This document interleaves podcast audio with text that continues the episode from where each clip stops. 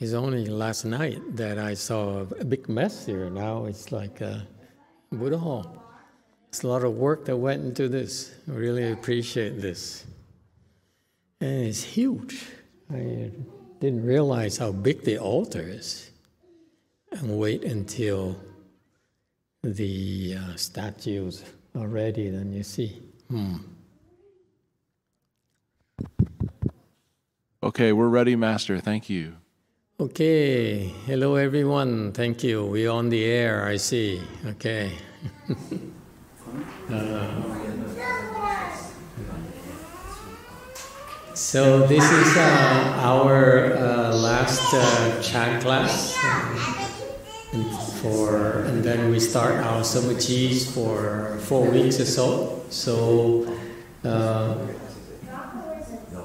I. Um, don't know what to say, uh, except that uh, does anyone have any questions? Yes, go ahead, three. Thank you, Master.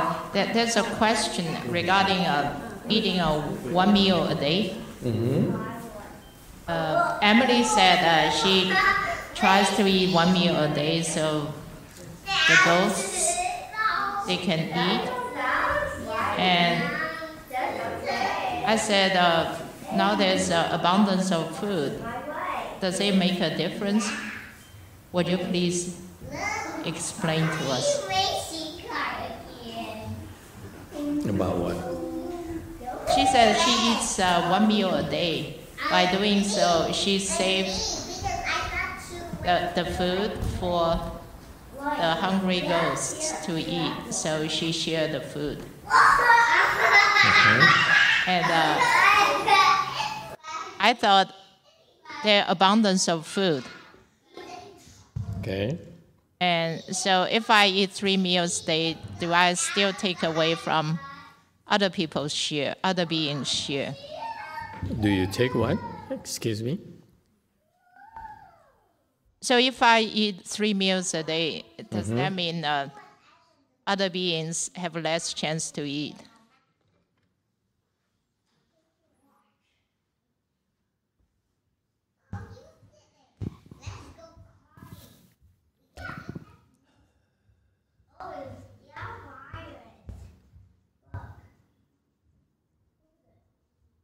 Yes and no.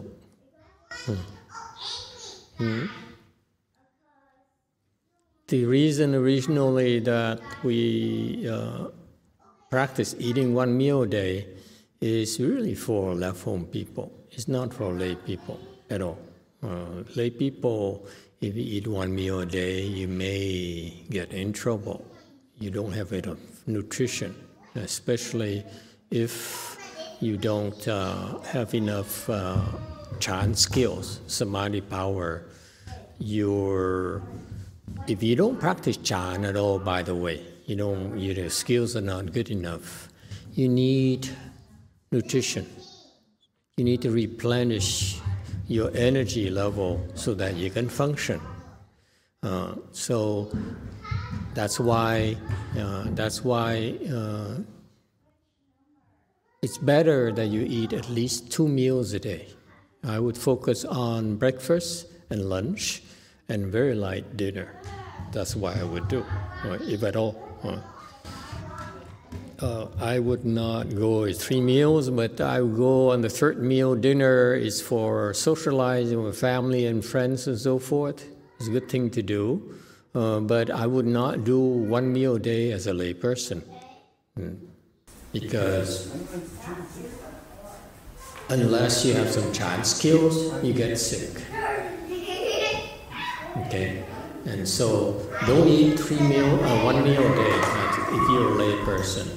However, if you're a left home person, eating one meal a day is better for you because um, in our environment, especially in our systems of training, when you eat one meal a day, naturally your body, you force your body to be very, very efficient and not waste energy. Because if you waste energy, you get hungry. Okay, and you can't function anymore. Uh, And so in our training, at first we get hungry, and then we learn to reduce our outflows. We don't get excited. We don't. Uh, we don't. Uh, we conserve our energy uh, so that uh, so that it helps us build our concentration power a lot faster, a lot, a lot more, a lot more effective build our concentration. Um, so that's the real reason why we practice one meal a day. And the other reason, of course, is the Buddha says it's our compassion. We want to uh, not eat after noon because that's uh, how the Buddhas have always done this. That's how he, they became, they become Buddhas.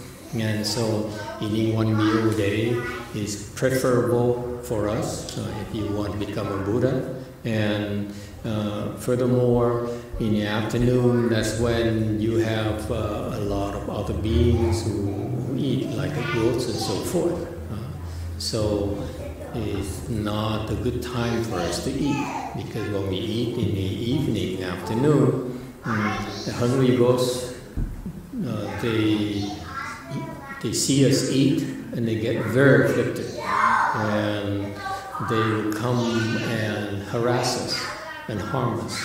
So that's why, uh, again, one the reason why you want to try to concentrate on eating breakfast and lunch, avoid eating dinner, for example, if possible, okay, uh, because um, you are creating a lot of afflictions to the hungry ghosts. They are everywhere, in your house, in a temple, everywhere. You're sharing space with them. So it's, it's really advisable not to, to shorten your dinner time and, and minimize it. Now, as far as uh, when we eat uh, three meals a day, does it mean that the ghosts and, and have uh, less to eat? No, not really, because the ghosts, uh, they, the fate is that they're supposed to suffer, and even if we don't eat, they can't eat either, so it doesn't matter. The reason Master Sri gave for eating one meal a day is that when I eat one meal a day, then I have um, I, there's more food available for everyone else to eat. He was speaking about the less uh, strain or burden on the food supply, our food supplies. Uh, so it's not necessarily regarding hungry ghosts at all. And so no, doesn't affect it that much, uh, but uh, does it put a strain on the food supplies? A little bit, I guess. Uh, most of us, uh, even left home people, they, we still eat three meals a day.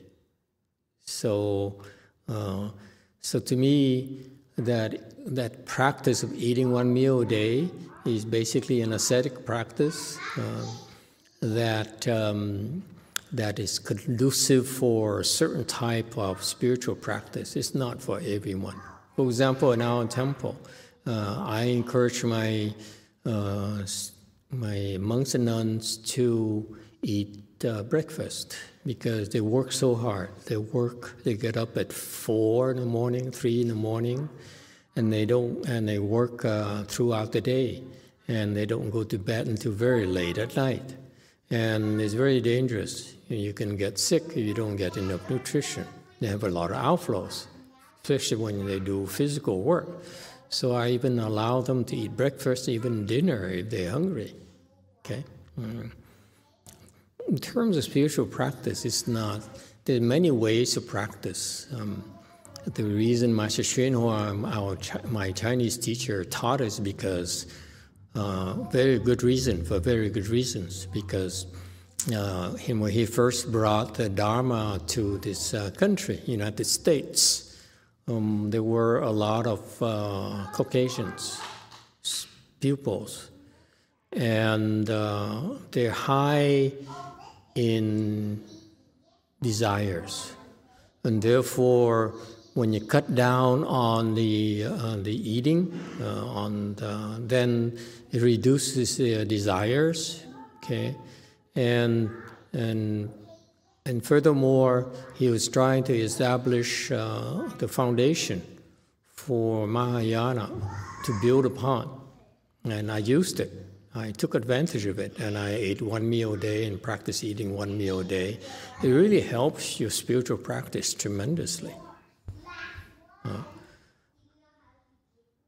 but it's only conducive to the people who really have nothing to do, who meditate all day and live in an environment where it's very little outflows. It's not for people in our, our trainees, our, our people, in our environment. Uh, that, that our practice is not that focused on eating one meal a day. It's more on the sudden uh, teaching training. So each environment is different, the times are different. He set the standards and worked well for his disciples in my generation. And I feel that it's not appropriate for, my, for your generation to eat one meal a day right now.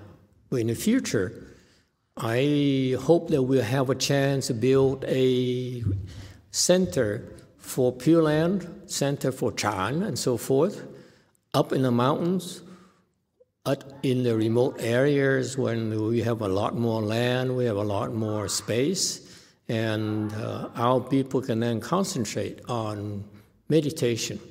Mm. And I will treat, uh, train them to teach them certain meditation uh, practices where it's more suitable for the remote areas, like my master's temples. You know, if you go to his uh, main uh, temple, the city of 10,000 Buddhas, that's two hours away from here, uh, it's appro- appropriate to have one meal a day kind of practice. Okay, but for the temples that are in the cities like ours, it's um, and where we do a lot of work, physical work, constructions and remodeling and so forth. Uh, and so um, gardening and so forth. So we, we don't we, we don't necessarily uh, are don't necessarily find I don't find it suitable for us to eat one meal a day at all. And it seems seems to work for our environment, our temples, because our disciples I compensate forward by teaching them all the skills and do sudden teaching, for example, that they don't have at uh, those remote places. Uh, so, but in the future, I will, you know, when ours we have enough manpower, we have enough uh, support, I will do those central, uh, remote, remote places, cultivation centers where we have people who can focus on practicing Pure Land alone okay, or Chan alone, or I even allow them to go into retreats where they isolate themselves for years, for months, for years, okay, and so that they can become enlightened uh, uh, and they can work on their spiritual powers, okay, uh, so that we can uh, engage more and further and so forth. Uh, so there will be time for that. There will be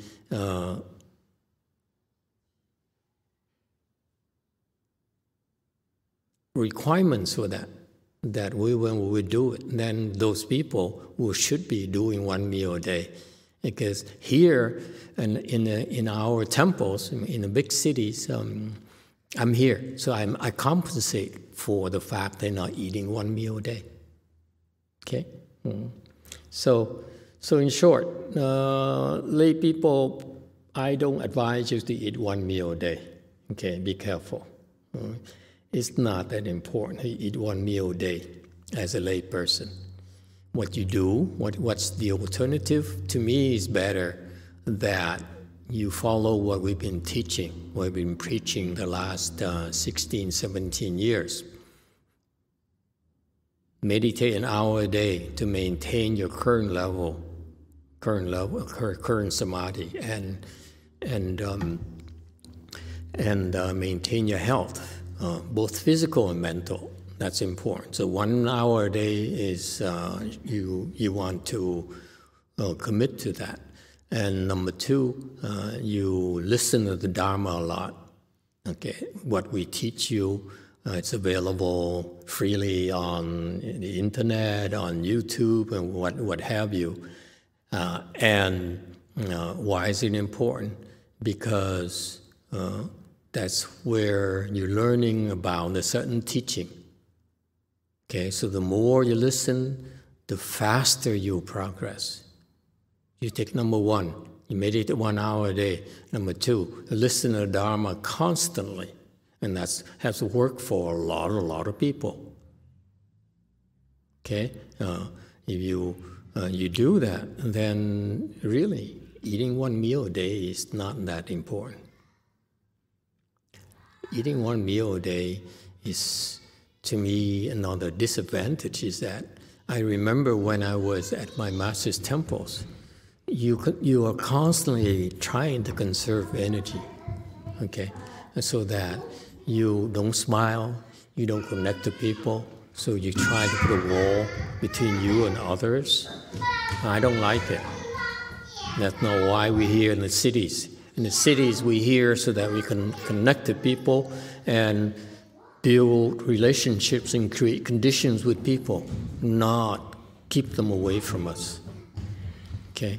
Uh, so I remember, you know, walking around at uh, my master's temple, and the face is like, like uh, stern, and you know, we are cultivators, uh, you are not, and that kind of thing. I never liked it.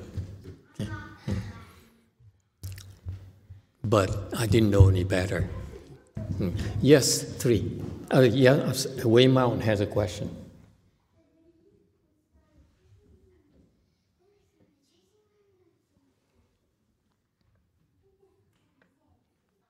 Can oh, hear you. hello, Master. Hello. Uh, I'm, I have a general question. Could you talk about um, sudden teaching? What is it exactly? Sudden teaching, to put it simply, is it, it's the teaching that a good no advisor gives you directly.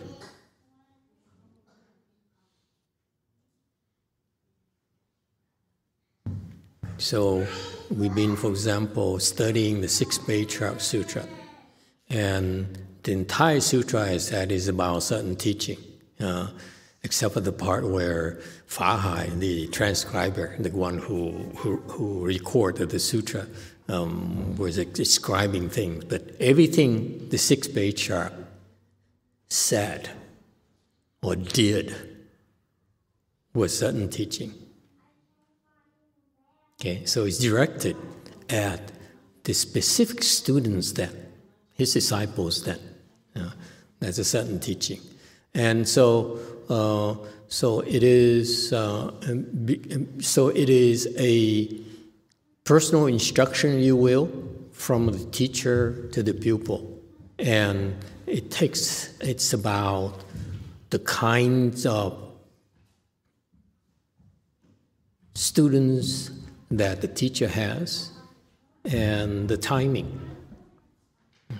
So, so sudden teaching is uh, a personal uh, type of teaching that's conferred upon um, in person.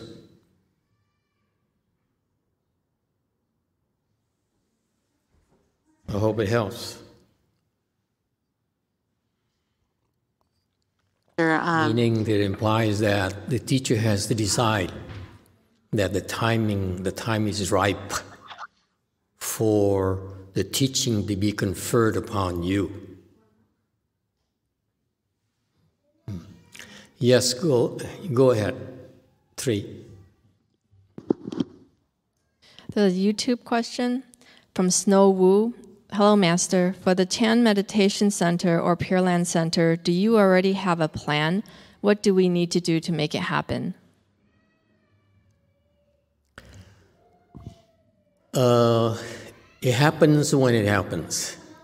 I'm, I'm, I'm grateful for, for you to ask, uh, but uh, fundamentally, I'm very lazy. I do it because I must, not because I want to. Uh, and I've been doing all these things because no, no one else is doing it. That's all. I was hoping that the second patriarch, who's a real, real, real monk there, not me, would uh, would would uh, step up and do more, because time is running out for him, time is running out for me, and I, I it takes, uh, for example, on the average, ten years that we need to invest in each disciple. Okay, in order to help you make it. On the average, it takes about 10 years. Okay, uh, now it's a lot shorter, but still, uh, we need time. And uh, now it's shorter because we focus more on the, we are a lot more focused on a sudden teaching. If, if you were to use Master Hsuan Hua's training methodology, it takes about 10 years. So that's why I look at the, uh, the, uh, the, uh, at them and say, you know, it takes you about 10 years to help pass your knowledge to someone. And it's still not enough. 10 years is a starting point, and then after that, you still need to, in, to invest. And that kind of investment there is what I'm referring to. You get build a center where you allow them to focus on their spiritual uh, practices only, and so that they develop the wisdom and their spiritual power so that they can do more. Okay? And so, uh, so, so that's, uh, that's, um, that's why I look at the process and I realize that uh, I can't wait anymore. I can't wait. I can't defer to those people anymore uh, because time is running out for all of us. And so that's why I'm doing this. So I prefer not to do it. So, for example, this temple happened because uh, because uh, we got help to make it happen. Mm.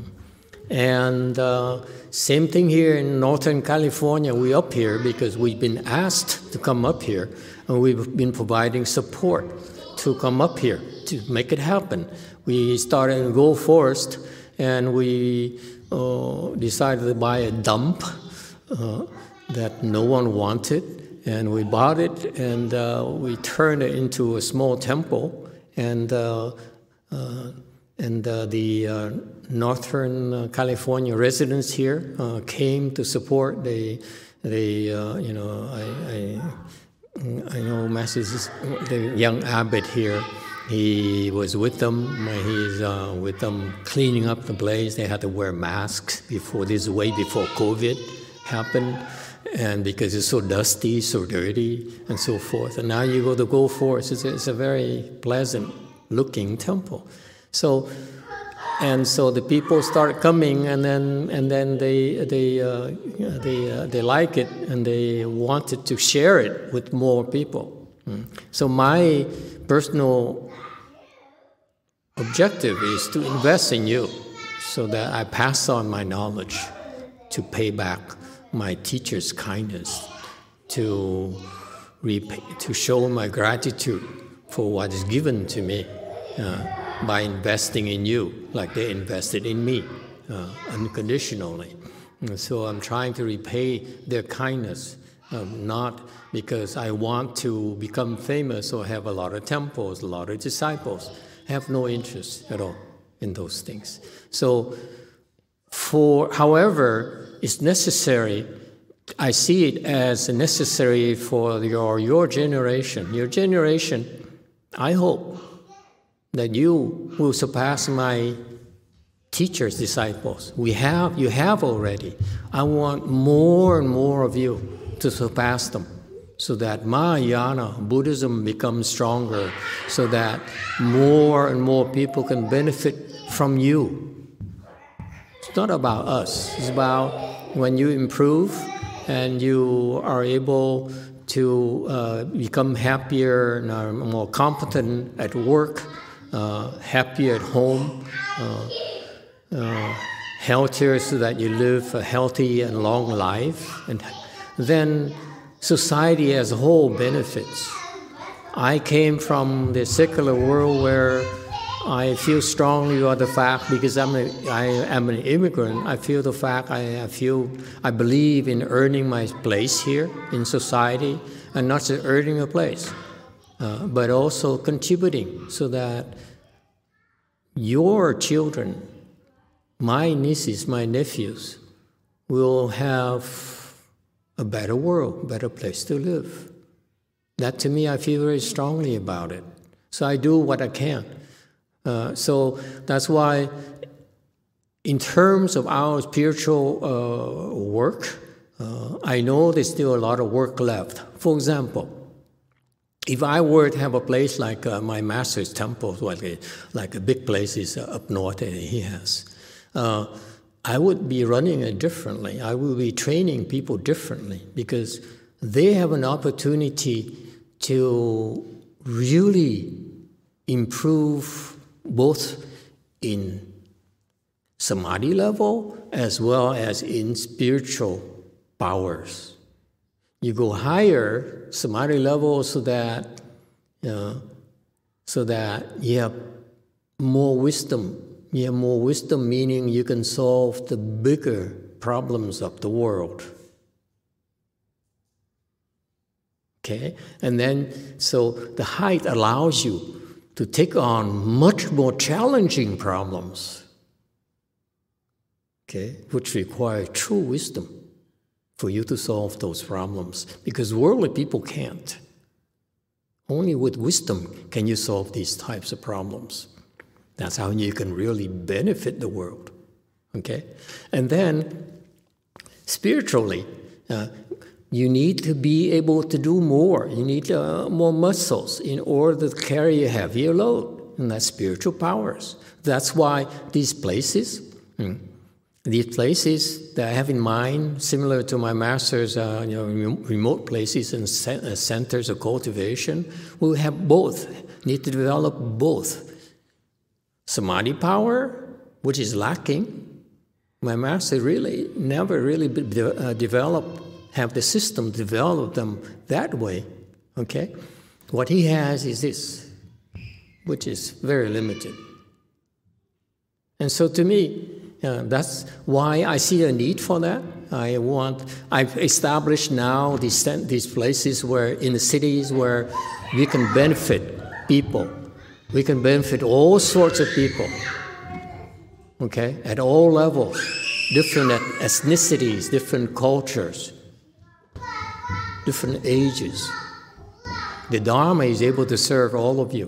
And we're here in the city so that it's accessible to more and more people. Okay?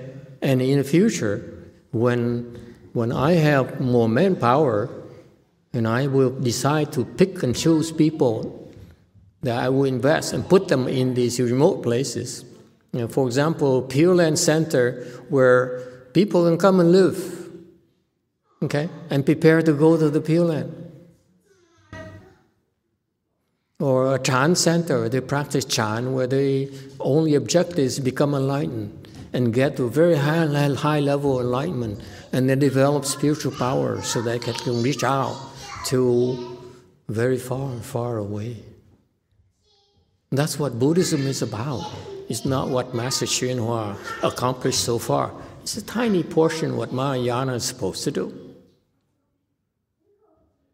That's my vision. That's why. That's why. For for that to happen, uh, I need more manpower, and of course, there's a lot more support I I, I would need. One of my rule I have is that I do not want to owe money. Because it's detrimental for for a monk to to owe money. Because then the pressure of making monthly payments, mortgages, and so forth is so high that it corrupts us. I look at you now like I am how much money I can get out of you, and that that uh, that uh, corrupts my mind. Okay, and so that's why um, the uh, the thing is that I know in the future people will believe in our vision and will step up. And instead of investing in a school or a university, they can give us uh, on the spiritual side for the sake of humanity.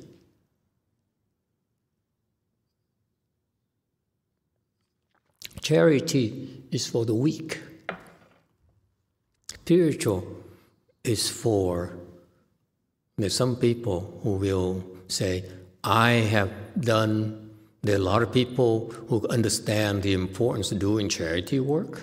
Well, not enough people who understand the importance of investing in advancing humankind, producing the better minds for the world. There will some a lot of people who step up and want to do that. Yes, Wei Mountain. Uh, yes, good morning, Master. I have a question in regard to, I think, our previous uh, Sixth Patriarch lecture. Can you uh, tell us what the definition of a state is again? Right. Hmm. A state is uh, short for a state of mind.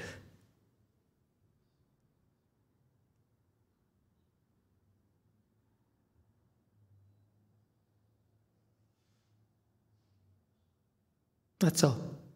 Whatever your mind experiences, for example, you meditate and all of a sudden your body's itchy.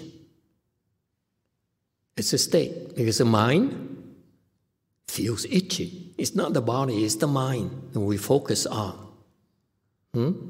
Or you sit there, all of a sudden you say, I'm hungry. The mind is hungry. Okay? So, so a state refers to the fact that it's something that bothers your mind, something that preoccupies your mind. So, in, when you meditate, often people meditate, uh, they feel more peaceful, more blissful. That's a state of mind. Or if you uh, happen to be those who decide to uh, take on the challenge we ask you to do by sitting in full lotus, then uh, you experience extreme or severe discomfort. It's a state of mind as well. Okay? So, so when you experience, uh, you feel good, uh, it's a state of pleasant state of mind that many people are attached to, which is undesirable. When you attach to pleasant feelings, you're stuck. Okay? Or if you're attached to aversion to pain and discomfort, you're stuck as well. So state of minds are the state of your mind that will be detrimental to your practice if you're not careful.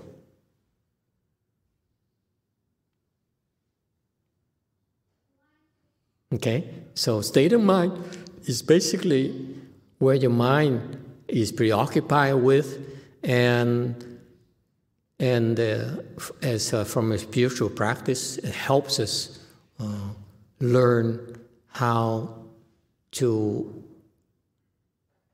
overcome it if we learn how to overcome it then you will make progress faster Go ahead, Wei Mountain.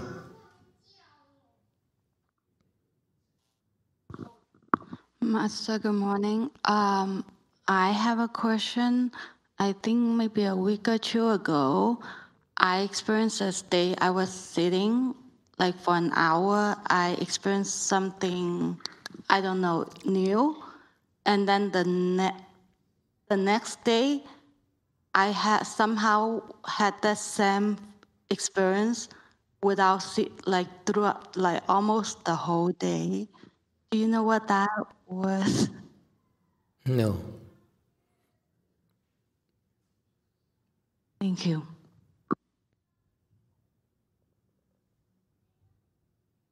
Sorry, you're too vague. You have to learn to be specific. You experience a state, okay? A state could be anything.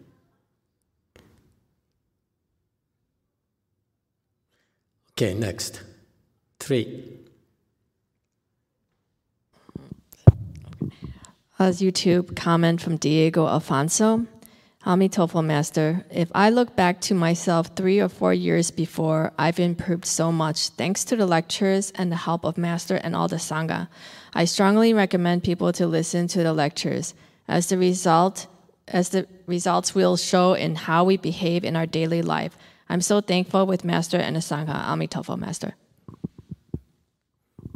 Yeah, thank you for the com the comment. Uh, in fact, mm, there's uh, there is a third step besides uh, besides listening to the Dharma.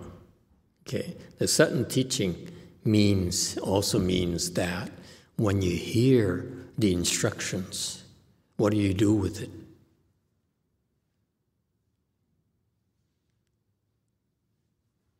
When you hear instruction, when you hear the Dharma, what are you supposed to do?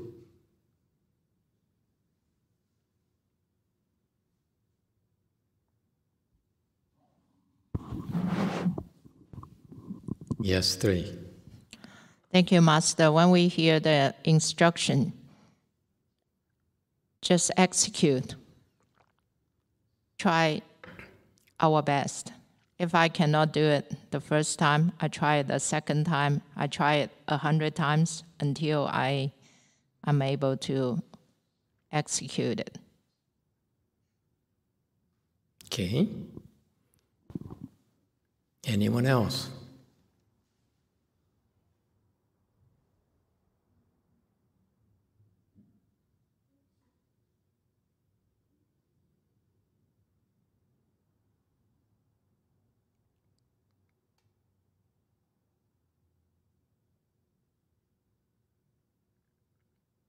No one knows?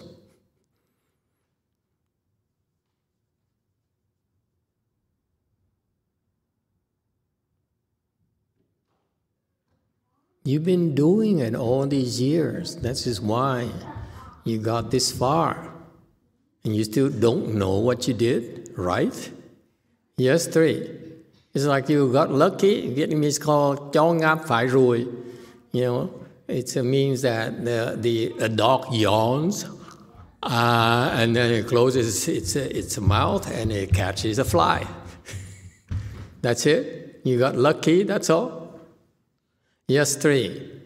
Uh, Dang Yuan comments on YouTube investigate, meditate, and investigate it. That's Chinese. Forget Chinese. Anyone else? Do we look Chinese to you? No, we don't. You know, sort of American.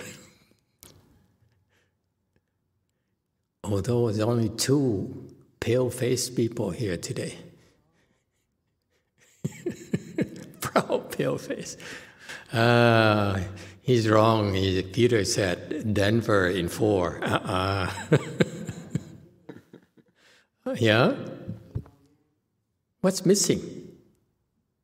What are we different from a Chinese, the Asian? Yes?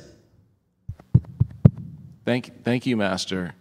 Um, when I listen to the Dharma and it clicks for me, I make a Dharma glimpse.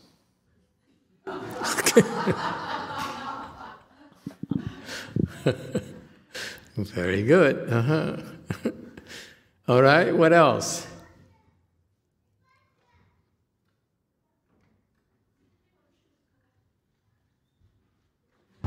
This is where the Chinese they don't stress enough this.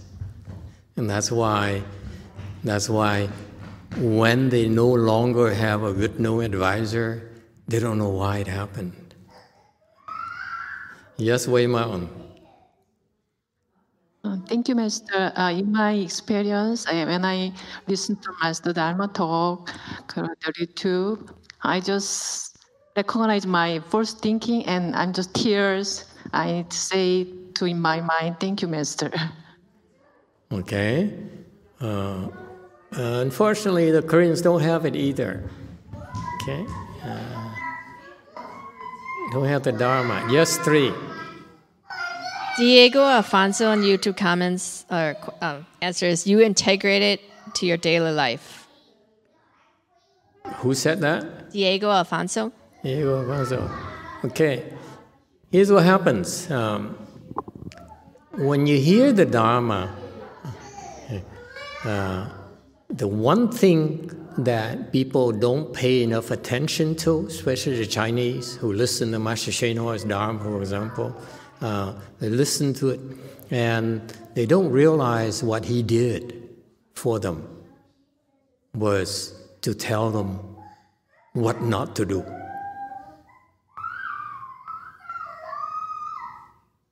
We keep on making mistakes that prevent us from making progress. We're stopping ourselves. And so, mm, so what happened is that uh, you number three, you, num- number one, you meditate every day. To meditate every day for an hour or so, whether it's in full lotus, half lotus, no lotus, whatever, it doesn't matter. Okay, uh, whatever you are able to do, you do one hour a day for maintenance, which you don't realize.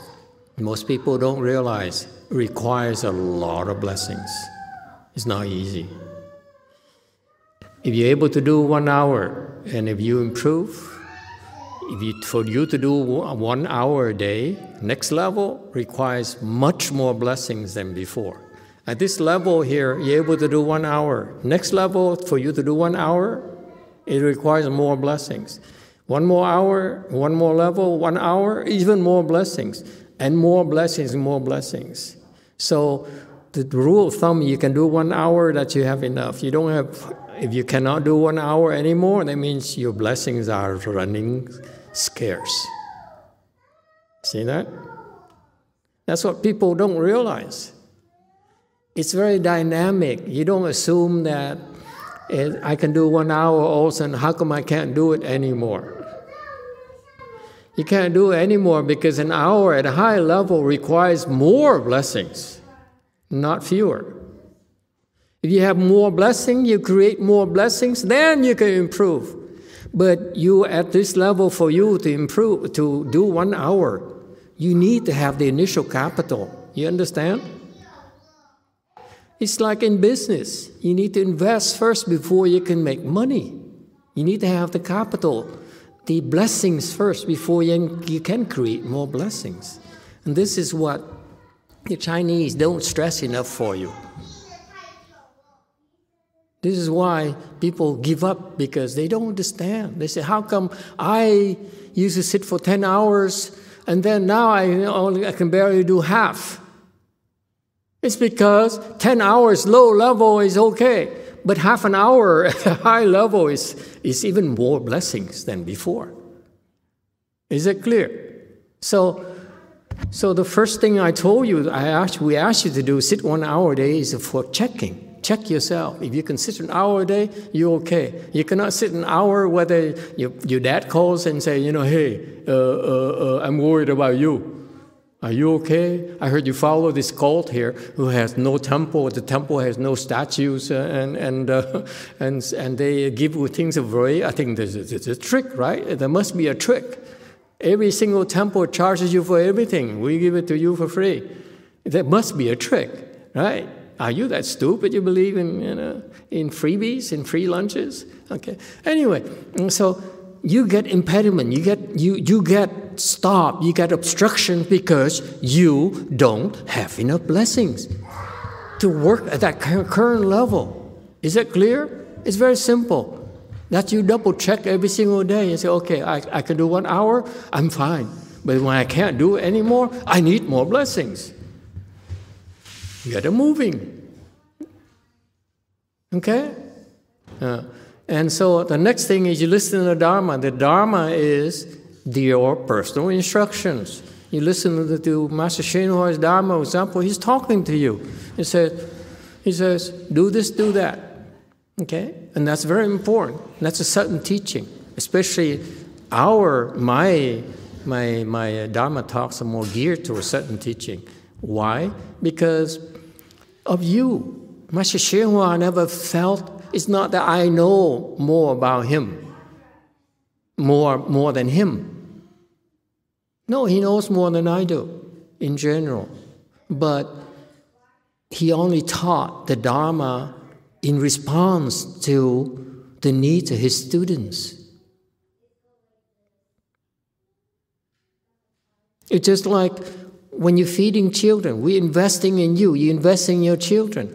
You know you love your children so dearly, and you wish you want him to have lobsters and wagyu beef and so forth. Would you give that to, to him? He's too young to appreciate it, to be able to digest it. Okay? So that's why, same thing Master Hsuan Hua. He could not feed them, my generation, the people who stayed his temples, the sudden teaching Dharma because they would not be able to digest it. And if you listen and, you, and you're not able to digest it, you, you know, they, they will lose interest. They say, This is not for me. How come Master teaches me things that really don't apply to me at all? It's useless to me. So that's why, that's why, uh, that's why the sudden teachings is, is from, from, from my era is different because it has to be geared toward you who are much higher level than his disciples. Okay? And number three, uh, number three, uh, when you listen to it, you're right. You ask yourself, can I do it? Okay? Uh, what if I cannot do it? What's stopping me? This is what the Chinese instruction, especially Master Hsuan, is not clear. See, in America, this is more, in this hour, in our times, we need to be clearer. If the instructions are for me, one listener I say, "Oh, I'm supposed to do this," then the real question is, why can't I? What's stopping me? What am I doing wrong that I can't execute? When you reflect, why do I give up? Why do I quit? Why do I refuse to do this? Okay? Because you have. You'll find out in order for you, step number three is the step that helps you improve. In order for you to improve, what do you need to do? You need to make sacrifices.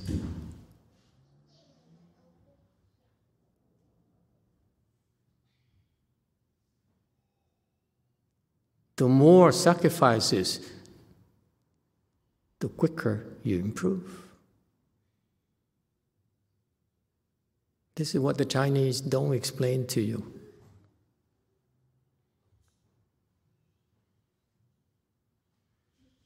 Okay? And I'm running out of time. That's why I tell you more and more specifically what to do. We need to invest in you. We need to have more of you out there. That's my ambition. If there's any ambition at all, I want more of you out there in society. And more of you to go back to our colony in the Pure Land. Okay?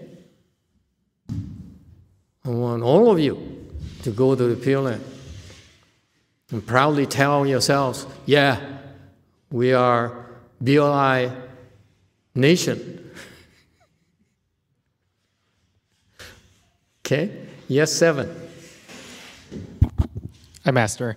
On, on sudden teaching, does this only apply if we listen to the Dharma live or in person, or does this also apply to listening to past past lectures? It listen. It applies to you listening to the people who have the skill to teach the sudden Dharma. Okay. Uh, for example, I'll be blunt with you, and when I do this, I really offend a lot of people. I do it because I choose to. It's for your sake. For example, Xian Fa is from, from, uh, from Korea. Uh, she's right there. I knew her like five, six years ago. I was a lay person. He was shaking crazy like this. And then, and then I, I help her so that she would not give up her spiritual practice. She wanted so badly to practice, and she was having these these uh, seizure kind of thing that terrified everyone. Her teacher said, "You stop! You cannot do this anymore. It frightens my students away, my my uh, clients away." Uh, so I said, "Okay, if uh, she can't stop, I will help her. Okay, uh, stop." Mm. So we started back then, and she, I didn't say anything. I just helped her, and she stopped shaking, stopped doing crazy thing, uh, until for a while, and then it starts up again. Okay, uh, it started up again. So anyway, we went way back. Okay, and and and and uh, about a year ago, she came to me, and she be, finally became a uh, fully ordained nun. Okay, uh, so and, uh, and so so she came to me and said, You know, I always wanted to join you, to receive training from you. I said, Okay. So how much more time do you have? She says, I have another year. I said, How old are you? How old are you, by the way? He said something. I said, That old? 38, Master. Huh? 38. 48? 38. 68?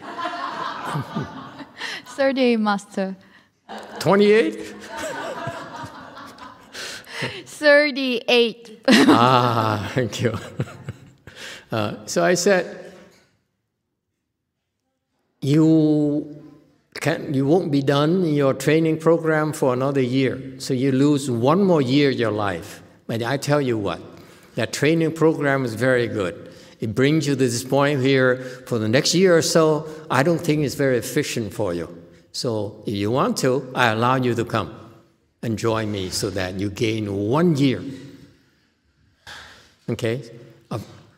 You save one year your life to practice the way you want. Mm. So she came.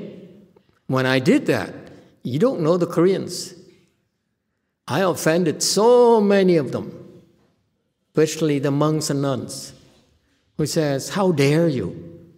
How dare you steal our nuns away from our, our trainees from us?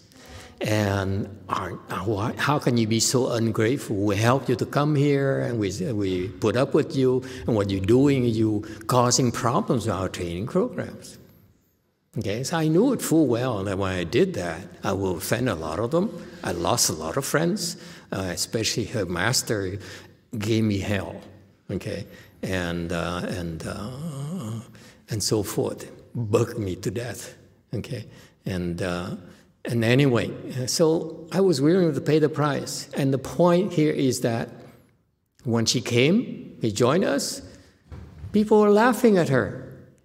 My other monks and nuns and say, you know, you're so low. After all these years, you're so low. You got some training, but you're so low. We have no training, but we, you know, and, and, and so she used to feel, feel bad. And what did she do? She practiced every day. She worked every day. She listened to Dharma every day.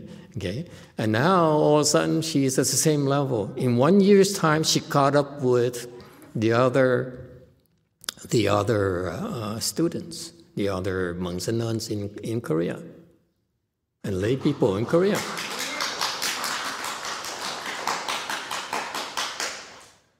You see? So we have to be willing to invest in you, and there's a price there's to pay. Okay? It's for you, it's not about me at all. Okay? So so that's why in, in the same it's the same way. And the Master Hsuan Hua, he invests in his disciples, my generation, differently. And I'm finding myself that, uh, that uh, because of you, I have to step it up, not because I'm better than my master at all. I'm better than training because I, I learned training from the sixth patriarch, not from him. The sixth patriarch taught me. And I said, ah, that's, what's, that's what I'm supposed to do. Okay? But my master is far better. That's all. Wei Mountain. Master, you said being able to sit for an hour. Um, at the beginning, when I came to your temple for the first three years, I think I was able to sit for at least an hour and do chanting, recitation, whatever. Now get to a point recently, uh, for the last week, few weeks, I don't think I was able to sit, and I, I, there are days I couldn't, I didn't sit. Uh, I couldn't do any recitation, couldn't read any sutra. Does that mean I'm getting worse right now? It probably means you get, get married. Marry your boyfriend if you want to be happy. Try that for a change to see what happens.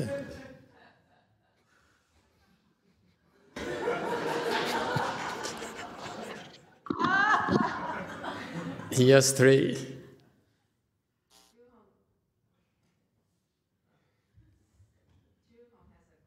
Three. Ju Hong has a question. She's asking Is the sacrifices mean taking losses? No, it's making gains. You sacrifice your children, sacrifice your husband. So you're gaining.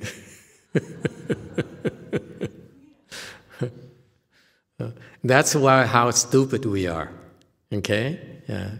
You let go. Uh, and you make sacrifices, meaning meaning you take losses. Yes, Wei Mountain. Hi, Master. Um, I just want to mention something. Uh, a situation a year or two ago when you told me to stop doing something.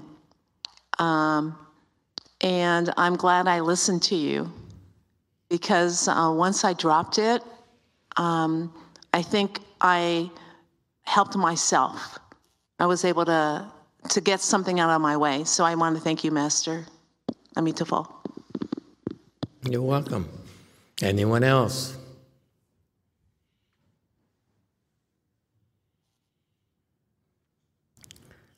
And finally, the Zen teaching is that when I tell you to do something, try your best to do it. If you can't, that means you don't have enough blessings. Plant more blessings. Don't ever assume that you have enough blessings. And that's how you, you check yourself. I tell you to stop it, and you still don't listen. You don't have enough blessings. It's that simple. Okay? Okay, we stop here today. Thank you.